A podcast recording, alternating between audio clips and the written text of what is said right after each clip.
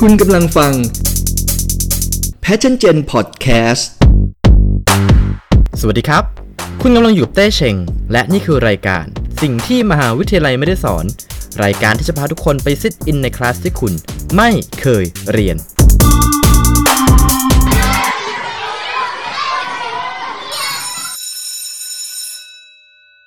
ช่วงนี้ก็เข้าใกล้เทศกาลหางานกันอีกรอบแล้วนะครับ สำหรับเด็กมหาวิทยาลัยที่กำลังจะจบการศึกษา อาจจะมีคำถามมากมายว่า จบแล้วไปทำงานอะไรดี แล้วจะเริ่มหางานยังไงกันล่ะคลาสในวันนี้นะครับ เราเลยจะมาพูดถึงงานสายหนึ่ง ที่ใครหลายคนอาจจะเคยได้ยินกันมาบ้าง และอาจจะเป็นงานในฝันสำหรับคนอีกหลายคน แต่ไม่รู้นะฮะว่าเขาทำงานอะไรกัน นั่นคืองานสาย NGO และไม่มีทางเลยที่เราจะพูดถึงงานสายนี้แบบเจาะลึกได้ ถ้าไม่มีคนมาร่วมพูดคุยกันในวันนี้ วันนี้นะครับเราได้รับเกียรติจากคุณบอม รัฐพลเจระปฐมสกุล คนทำงานในสาย NGO ที่จะมาร่วมพูดคุยและตอบคำถามว่า NGO คืออะไรทำอะไรบ้าง งาน NGO ในไทยมันเวิร์กไหม การทำงานในสาย NGO ในต่างประเทศเนี่ย มันเป็นไปได้หรือเปล่า ถ้าอยากจะทำงานในสาย NGO ควรจะเริ่มตรงไหน ต้องมีความรู้มีทักษะอะไรบ้าง และที่สำคัญคือ NGO เนี่ย เงินเดือนมันพอกินไหม พร้อมไหมครับ กับการไปทำความรู้จักกับงานสาย NGO ให้ดีขึ้น ถ้าเกิดว่าพร้อมแล้วไปฟังกันเลยครับ สวัสดีครับบอม สวัสดีครับ ตอนนี้คือบอมทำงานอยู่ในสาย NGO ใช่ไหมครับทำงานเกี่ยวกับพวก NGO อยู่แล้ว ทีเนี้ยก็เลยชวนบอมมาคุยกันวันนี้ว่าสำหรับคนที่สนใจจะทำงานในสาย NGO เนี่ย เขาควรจะเริ่มต้นยังไง เตรียมตัวยังไงแล้ว NGO เนี่ยมันทำงานเกี่ยวกับอะไรบ้าง คือถ้าเกิดพูดถึง NGO เนี่ยหลายคนก็จะนึกถึงองค์กรที่แบบ UN หรือยูเนสโกอะไรที่มันใหญ่ๆอะเนาะแต่จริง ๆ แล้วเนี่ยในความเป็นจริงมันคือทำงานเกี่ยวกับอะไรกันแน่ฉะนั้นก่อนอื่นเนี่ยต้องต้องขอถามบอมก่อนว่าแล้วบอมมาเดินเส้นทางสาย NGO เนี่ยได้ยังไงตั้งแต่เมื่อไหร่ คือหลังเรียนจบมาเนี่ยเราก็ คิดอยู่ว่าเราอยากทำงานอะไร เราจะไปทางไหน จริง ๆ หลาย ๆ คนอาจจะบอกว่ามันจะมีสองทางว่ามันมีบริษัทไม่ก็ราชการทีนี้เรารู้สึกว่าเราอยากทำงานที่เกี่ยวกับสังคม แต่ว่ามันไม่อยากทำงานราชการเราก็เลยมองว่า NGO มันเป็นทางเลือกหนึ่งที่หลาย ๆ คนอาจจะไม่ได้ให้ความสนใจมาก เราก็เลยเลือกทำงาน NGO อ่า NGO แรกที่เราทำหลังเรียนจบเนี่ยมันก็ ทำงานเกี่ยวกับศิลปะวัฒนธรรม ซึ่งมันเป็น NGO อีกสายหนึ่งที่ที่มันแตกต่างจากอ่าที่หลาย ๆ คนรู้จักคนทั่วไปอาจจะรู้จักว่า NGO ทำงานเรื่องสิทธิมนุษยชนเรื่องการเมืองอะไรอย่างเงี้ยแต่ว่ามันก็มี NGO หลากหลายจริง ๆ อย่างที่แรกที่เราทำเนี่ยเราทำเรื่องศิลปะวัฒนธรรม แล้วก็หลังจากทำมาได้สักประมาณปีหนึ่งเราก็ มาทำอีก NGO หนึ่ง ปัจจุบันทำที่ C Junction หรือชื่อทางการมันคือ มูลนิธิเพื่อการศึกษาเอเชียตะวันออกเฉียงใต้ ก็คือตามชื่อเลยมันก็เน้นไปที่การส่งเสริมความรู้ความเข้าใจเกี่ยวกับทุกๆแง่มุมของเอเชียตะวันออกเฉียงใต้ ดังนั้นแล้วเนี่ย NGO มันมันครอบคลุมหลายด้านจริง ๆ หลายประเด็นไม่ใช่แค่เรื่องสิทธิมนุษยชน แต่รวมไปถึงสุขภาพ การศึกษา งานวิจัย ศิลปะ วัฒนธรรมมันหลากหลายมากจริง ๆ ครับก็คือบอมบอมเรียนจบอะไรมานะครับ อ่า บอมเนี่ย เรียนจบรัฐศาสตร์ สาขาการเมืองและการระหว่างประเทศ เราก็ถือว่าค่อนข้างตรงสายอยู่นะ เพราะว่าเราอยากทำงานที่มันมีมุมมองของ เรื่องการระหว่างประเทศเข้ามา ซึ่ง NGO เนี่ยมันก็ได้ทำงานร่วมกับต่างประเทศด้วยอ่ามันก็จะมีทำงานกับประเทศอื่น รวมไปถึงทำงานกับต่างชาติที่อยู่ในไทยหรืออะไรแบบนี้ เราก็คิดว่าตรงนี้ค่อนข้างตรงสายกับเราแล้วอย่างนี้จำเป็นไหมว่าคนที่จะมาทำงาน NGO เนี่ยต้องจบรัฐศาสตร์เท่านั้นไม่จำเป็นเลยเพราะว่าใครๆก็ทำ NGO ได้คือ การจบ รัฐศาสตร์มาเนี่ย มันไม่ได้ให้สกิลหรืออะไรที่มันตายตัวขนาดนั้นว่าจบมาแล้วจะต้องทำอย่างนี้อย่างนี้ ส่วนคนที่จะเริ่มทำงานใน NGO เนี่ย มันก็ไม่ได้มีข้อระบุชัดเจนว่าคุณจะต้องจบงานสายไหนสายไหนมา มันก็อาจจะมีบ้างบางองค์กรที่เขาก็จะระบุมารีควายมาเลยว่า คุณจะต้องเรียนด้านนี้ด้านสิ่งแวดล้อม เพราะว่า NCO เขาทำงานด้านสิ่งแวดล้อม หรือว่า บางองค์กรทำงานด้านไหนเขาก็อยากให้คนที่จบตรงสายมาทำแต่ว่ามันก็ไม่ใช่สิ่งสำคัญเสมอไป เพราะว่าถึงเราจะเรียนไม่จบสายมา แต่ว่าเรามี passion เรื่องนี้ เราไม่ได้เรียนสิ่งแวดล้อมเรามี passion เรื่องสิ่งแวดล้อมสิ่งแวดล้อมเราก็สามารถทำงานได้ เพราะฉะนั้นเนี่ยสรุปแล้วในความคิดบอม NGO เนี่ยมันคืออะไร แล้วมันมันทำงานทำอะไรบ้าง คือ NGO เนี่ยมันมีหลากหลายมากจริง ๆ ทั้ง กลุ่มที่อาจจะรวมตัวกันหลวมๆแบบไม่ได้จดทะเบียนอะไรกลุ่มชุมชุมชน กลุ่มชมรมต่างๆ แล้วมันก็รวมไปถึงมูลนิธิสมาคมอ่าองค์กรระหว่างประเทศอย่างพวก UN อย่างที่ที่เต้บอกมาเนาะอืมอืมมันก็จะมีหลาย ๆ องค์กรแล้วประเด็นที่ NGO ทำเนี่ย ก็อย่างที่บอกไปว่ามันก็มี หลากหลายมาก แล้วแต่องค์กรว่าเขาจะโฟกัสทำเรื่องอะไรทำงานใน NGO เนี่ยมันมันมันสนุกท้าทายตื่นเต้นอะไรยังไงบ้างไหมฮะมันก็ท้าทายนะ เพราะว่าเราทำงานที่เกี่ยวกับประเด็นสังคม มันก็จะมีประเด็นสังคมมากมาย ที่เราจะต้องต้องทำงานอย่างที่ทราบกันว่าประเทศไทยเราก็มีประเด็นสังคมมากมายเนาะมันก็เป็น challenge อันหนึ่งว่า เราจะสามารถ contribu ให้สังคมมากแค่ไหนกับการทำงานของเรา ในขณะเดียวกันเราก็มีอุปสรรคในการทำงานว่าเราอาจจะทำอะไรได้ไม่มากหรือเปล่า หรือว่าอย่างยิ่งช่วงนี้ช่วงโควิด -19 เราก็มีปัญหาอุปสรรคมากมายว่าเงินทุนจากต่างชาติน้อยลง หรือว่าเราไม่สามารถลงพื้นที่ทำกิจกรรมได้อะไรแบบนี้สำหรับ เงินเดือนอาจจะน่าเป็นคำถามที่ใครหลาย ๆ คนเนี่ยอาจจะอยากรู้สำหรับคนที่สนใจทำงานใน NGO นะฮะหรือว่าอาจจะไม่ได้สนใจจะทำก็ตาม ว่าสรุปแล้วเนี่ย เงินเดือนของ NGO เนี่ย พอกินไหมคือพอพูดถึง NGO โดยเฉพาะถ้าเราพูดคำว่ามูลนิธิขึ้นมาเนี่ย บางคนจะเข้าใจว่าทำงานจิตอาสาหรือเปล่าทำงานฟรีแน่เลยอะไรอย่างเงี้ย ซึ่งมันไม่เสมอไป มันอาจจะจริงที่หลาย ๆ องค์กรพึ่งพิง อ่าอาสาสมัครเขาก็อาจจะมีอาสาสมัครทำงาน แต่ว่าเขาก็มีพนักงานประจำเหมือนกันอืมซึ่งเงินเดือนเท่าไหร่เนี่ย จริง ๆ แล้วมันขึ้นอยู่กับว่าองค์กรนั้นๆเนี่ยมีแหล่งเงินทุนมากแค่ไหน เราจะต้องทำความเข้าใจก่อนว่า อย่างบริษัทเนี่ยเขาจะได้รายได้มาจากสินค้าบริการที่เขาทำเนาะส่วน NGO เนี่ยรายได้มันก็มาจากเงินบริจาคหรือเงินทุน ไม่ว่าจะเป็นทั้งจากบุคคลทั่วไปองค์กรภายในประเทศหรือต่างประเทศ ดังนั้นเนี่ยเรื่องของเงินเดือนอะ มันขึ้นอยู่กับว่าองค์กรนั้นได้รับแหล่งเงินทุนเยอะแค่ไหนอืมมันก็จะมีทั้งเริ่มสตาร์ทอ่า เหมือนราชการเลยหมื่นห้าหรือว่าบางที่อาจจะต่ำกว่านั้นอืมก็ก็อาจจะมี แต่ว่ามันอืมก็จะมีที่สตาร์ทเพิ่มขึ้นมาหน่อย เราคิดอืมว่า average ของ NGO เนี่ย มันอาจจะมากกว่าทำงานราชการ แต่ก็ยังน้อยกว่าเอกชนม แต่อันนี้ก็ไม่ใช่เสมอไป เพราะว่าบางองค์กรเนี่ย โดยเฉพาะองค์กรระหว่างประเทศที่มันใหญ่ๆ ที่เขามีเงินทุนเยอะเนี่ยเขาก็จะสตาร์ทให้เยอะกว่าแล้วทั้งนี้ทั้งนั้นมันก็ขึ้นอยู่กับว่าอ่าประสบการณ์เยอะไหม หรือว่าเราเรียนตรงสายหรือมีความรู้ความเข้าใจเกี่ยวกับประเด็นที่เขาทำงานมากแค่ไหน ซึ่งเงินเดือนก็ก็น่า อ่าอาจจะสตาร์ทไม่ได้เยอะมาก แต่ว่ายังไงซะเงินเดือนก็จะขึ้นเรื่อยๆถูกไหมฮะ แต่ว่ามันก็ยังพอกินอยู่อืมอืมคิดว่าพอกินไม่อดตาย แล้วแล้วบอมพอจะรู้ไหมครับว่า สูงสุดแล้วเนี่ย ในสาย NGO อะได้เงินเดือนสูงสุดกันเท่าไหร่ จริง ๆคำถามนี้มันก็เหมือนกับถามว่าบริษัทเงินเดือนสูงสุดเท่าไหร่เนาะคืออมเรามองว่ามันไม่มีสูงสุดแม็กซิมัมว่ามันเท่าไหร่มันก็ เพิ่มไปเรื่อยๆ อะไรแบบนี้ มันเรามองว่ามันก็ก็ไม่มีจำกัดว่าสูงสุดเท่าไหร่ คือมันอาจจะบอกเป็นตัวเลขไม่ได้อะเนาะ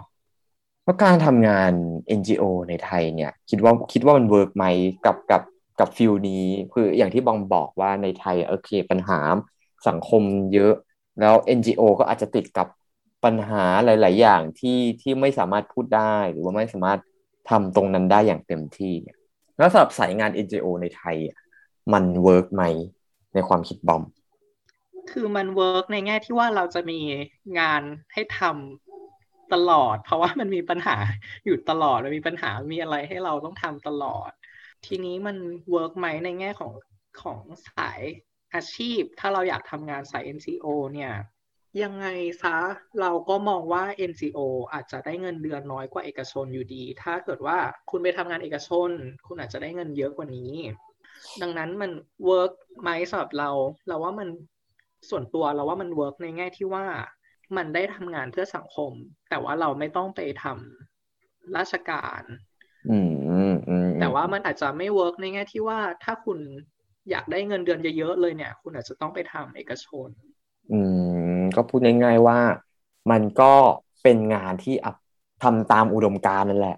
ทำเพื่อเซิร์ฟอืมแพชชั่นแต่ว่าอะไรบางอย่างของเราอืมแต่มันก็ไม่ได้เพื่อ passion ร้อยเปอร์เซ็นเพราะว่าคนเราก็อยู่ด้วย passion อย่างเดียวไม่ได้เนาะเราก็ต้องมีเงินอืมเนาะอืมอืมเราก็เราก็ต้องเลือกว่างานไหนที่มันจะให้ค่าตอบแทนที่เราสามารถอยู่ได้ NGO อย่างที่บอกมันมีหลายที่ที่ให้ ค่าตอบแทนสูงเราอาจจะต้องแข่งขันกันนิดนึง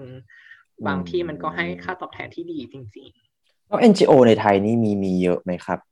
จริง ๆ NCO เนี่ยมันมีเยอะมาก เพราะว่ามันครอบคลุมหลากหลายมาก คือคนส่วนมากอาจจะรู้จักที่มันใหญ่ ๆ ว่าเป็น UN อ่า UNICEF UNESCO ต่างๆ หรืออาจจะรู้จักองค์กรใหญ่ ๆ L ILO ทำงานเรื่องแรงงานหรืออะไรอย่างนี้ แต่ว่า NGO เนี่ยมันครอบคลุมมูลนิธิสมาคมต่างๆ ทุกอย่าง ซึ่งมูลนิธิจดทะเบียนในไทยเนี่ยมันก็มีเยอะมากอืมมันก็มีทั้งขนาดเล็กขนาดใหญ่ มันมีหลากหลายประเด็น ดังนั้นมันเยอะมากจริงทีนี้พอเราพูดถึง NGO ในไทยแล้วเนี่ยเราไปพูดถึงอืม NGO ในต่างประเทศบ้างคำถามก็คือการไปทำงานกับ NGO ในต่างประเทศเนี่ย มันเป็นไปได้ไหม ถ้าเกิดเราพูดถึง NGO มันก็ต้องนึกถึงภาพองค์กรระหว่างประเทศขนาดใหญ่ หรือหรือ UN ใส่ชุดอะไรเท่ๆ พูดภาษาอังกฤษเดินอยู่ในสำนักงานที่เต็มไปด้วยคนต่างชาติต่างภาษา เพราะฉะนั้นมันมันมันเป็นไปได้ไหมกับการไปทำงาน NGO ตรงนั้นๆเราอาจจะมองว่า NGO เนี่ยมันแบ่งเป็นสองกลุ่มใหญ่ ๆ กลุ่มหนึ่งคือ local NGO คือ NGO ที่ ที่อยู่ในในไทยระหว่างประเลเทยศต่างอ่าต่างแต่ละประเทศในท้องถิ่น อ่าใช่ใช่ ก็พวกนั้นเขาอาจจะอย่างในไทย NGO NGO พวกนั้นเขาก็จะรับแต่คนไทย เพราะคิดว่าคนไทยอาจจะเข้าใจประเด็นสังคมมากกว่า คุ้นเคยกับบริบทของประเทศไทยมากกว่าที่สำคัญคือพูดภาษาไทยได้สื่อสารได้ พวกนั้นเขาก็จะรับแต่คนไทยอ่าซึ่งถ้าเกิดว่าเป็น local NGO NGO ที่ตั้งอยู่ในแต่ละประเทศอะไรอย่างเงี้ย ถ้าเกิดในเมืองนอกเนี่ยเขาอาจจะไม่รับคนต่างชาติก็ได้ เพราะว่าเขาอาจจะให้อภิสิทธิ์ privilege กับคนในประเทศเขาเพราะเขาอาจจะถือว่า คนพวกนั้นก็ควรที่จะทำงานในบริบทในบริบทที่ตัวเองรู้ดี แต่มันก็จะมี NGO อีกกลุ่มหนึ่งที่ทำงานระหว่างประเทศ อาจจะมีสำนักงานอยู่ที่ประเทศหนึ่งแล้วก็สำนักงานย่อยต่างๆ อยู่อีกประเทศหนึ่งหรือว่าทำงาน เชื่อมโยงกันหลากหลายชาติ อันนี้เราคิดว่าเป็นไปได้ที่เราจะเริ่มทำงานตรงนั้นต่างประเทศ เช่นมันอย่างที่เรารู้ก็อาจจะมี UN ต่างๆ แต่ว่าส่วนตัวเนี่ยจากประสบการณ์ดีกว่า ยิ่งองค์กรใหญ่ๆอะเขาจะยิ่ง require ประสบการณ์เยอะ ดังนั้นส่วนตัวเลยเริ่มจาก NGO ที่มันมีขนาดเล็ก หรือว่า NGO ที่มันอยู่ในไทยก่อนดีกว่า เพื่อที่ว่าเราจะได้มีประสบการณ์ แล้วเราจะได้เอาไปต่อยอดตรงนั้นได้ ก็คือบอมกำลังจะบอกว่าโอเค ถ้าเกิดว่าคุณอยากจะทำงานกับ NGO ระหว่างประเทศ ที่เป็นองค์กรใหญ่ตามฝันของอืมคุณเนี่ย อย่างน้อยที่สุดคือควรจะเริ่มต้นจากการทำงาน NGO ในไทยก่อน เพื่อหาประสบการณ์แล้วค่อยไปต่อยอดทำในต่างประเทศ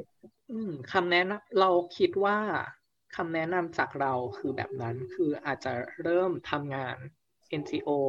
เล็กๆก่อน แล้วค่อยไปทำองค์กรระหว่างประเทศตรงนั้นอืมแต่มันก็อาจจะมีบางคนเหมือนกันที่อาจจะเริ่มไปจากตรงนั้นเลย ก็เป็นไปได้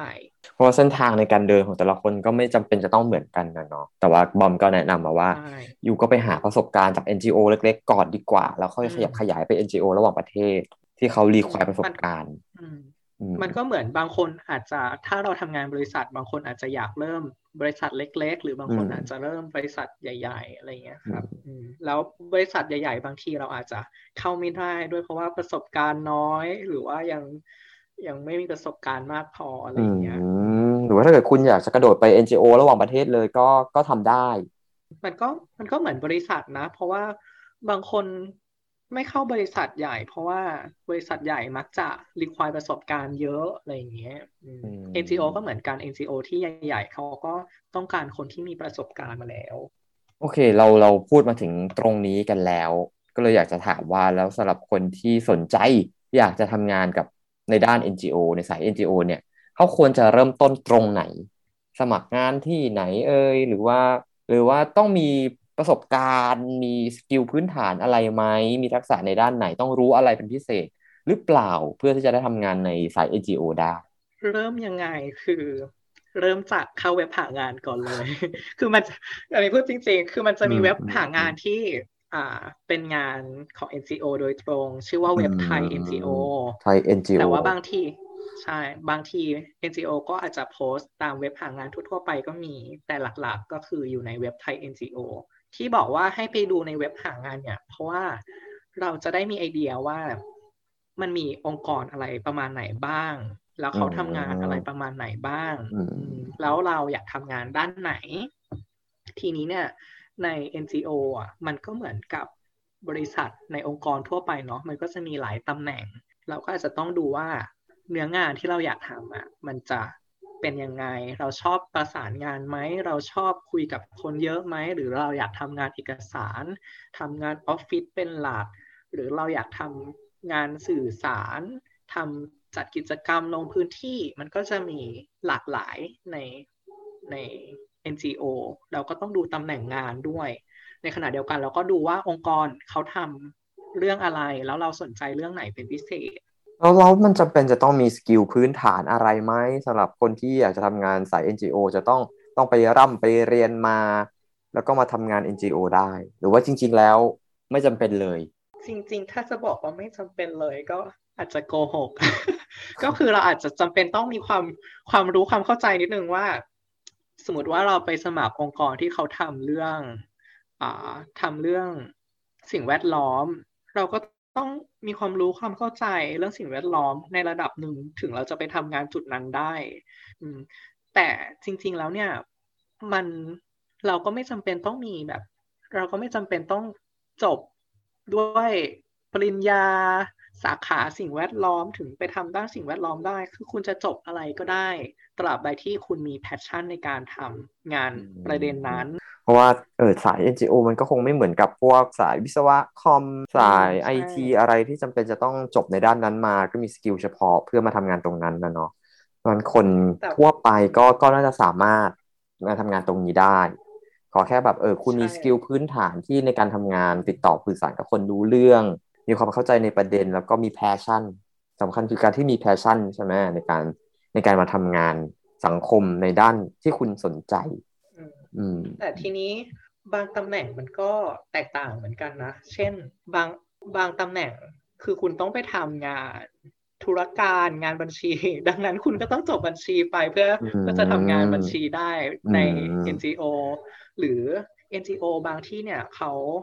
ทำวิจัยเกี่ยวกับ HIV AIDS ดังนั้นเขาก็อาจจะต้องการคนที่เรียนจบด้านนี้มาโดยตรง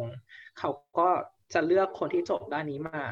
ดังนั้นมันก็แล้วแต่ไปอีกว่าองค์กรทำอะไรอืมแล้วก็ตำแหน่งงานนั้น มันรีควายคุณมากแค่ไหน อืม ก็ต้องไปดูตำแหน่งและเนื้องานใช่ด้วยพอพอเราพูดถึง NGO เนี่ยหลายคนอาจจะนึกภาพที่ไปยืนเรียรายเงินไปไปขอไปแบบ มีเวลาว่างไหมคะขออนุญาตสอบถามตรงนี้ตามแนวรถไฟฟ้า หรือว่าในห้างอะไรก็ตามแต่ จริง ๆ แล้วมันมันมันทำต้องต้องไปทำอย่างนั้นไหมอะทำทำแต่ว่าไม่ใช่ทุกองค์กรนะที่ทำแต่ว่าต้องยอมรับจริง ๆ ว่าหลาย ๆ องค์กรเนี่ยทำแบบนั้นเพื่อหาเงินเพื่อเรียรายเงิน อย่างที่หลายคนเข้าใจกันคือ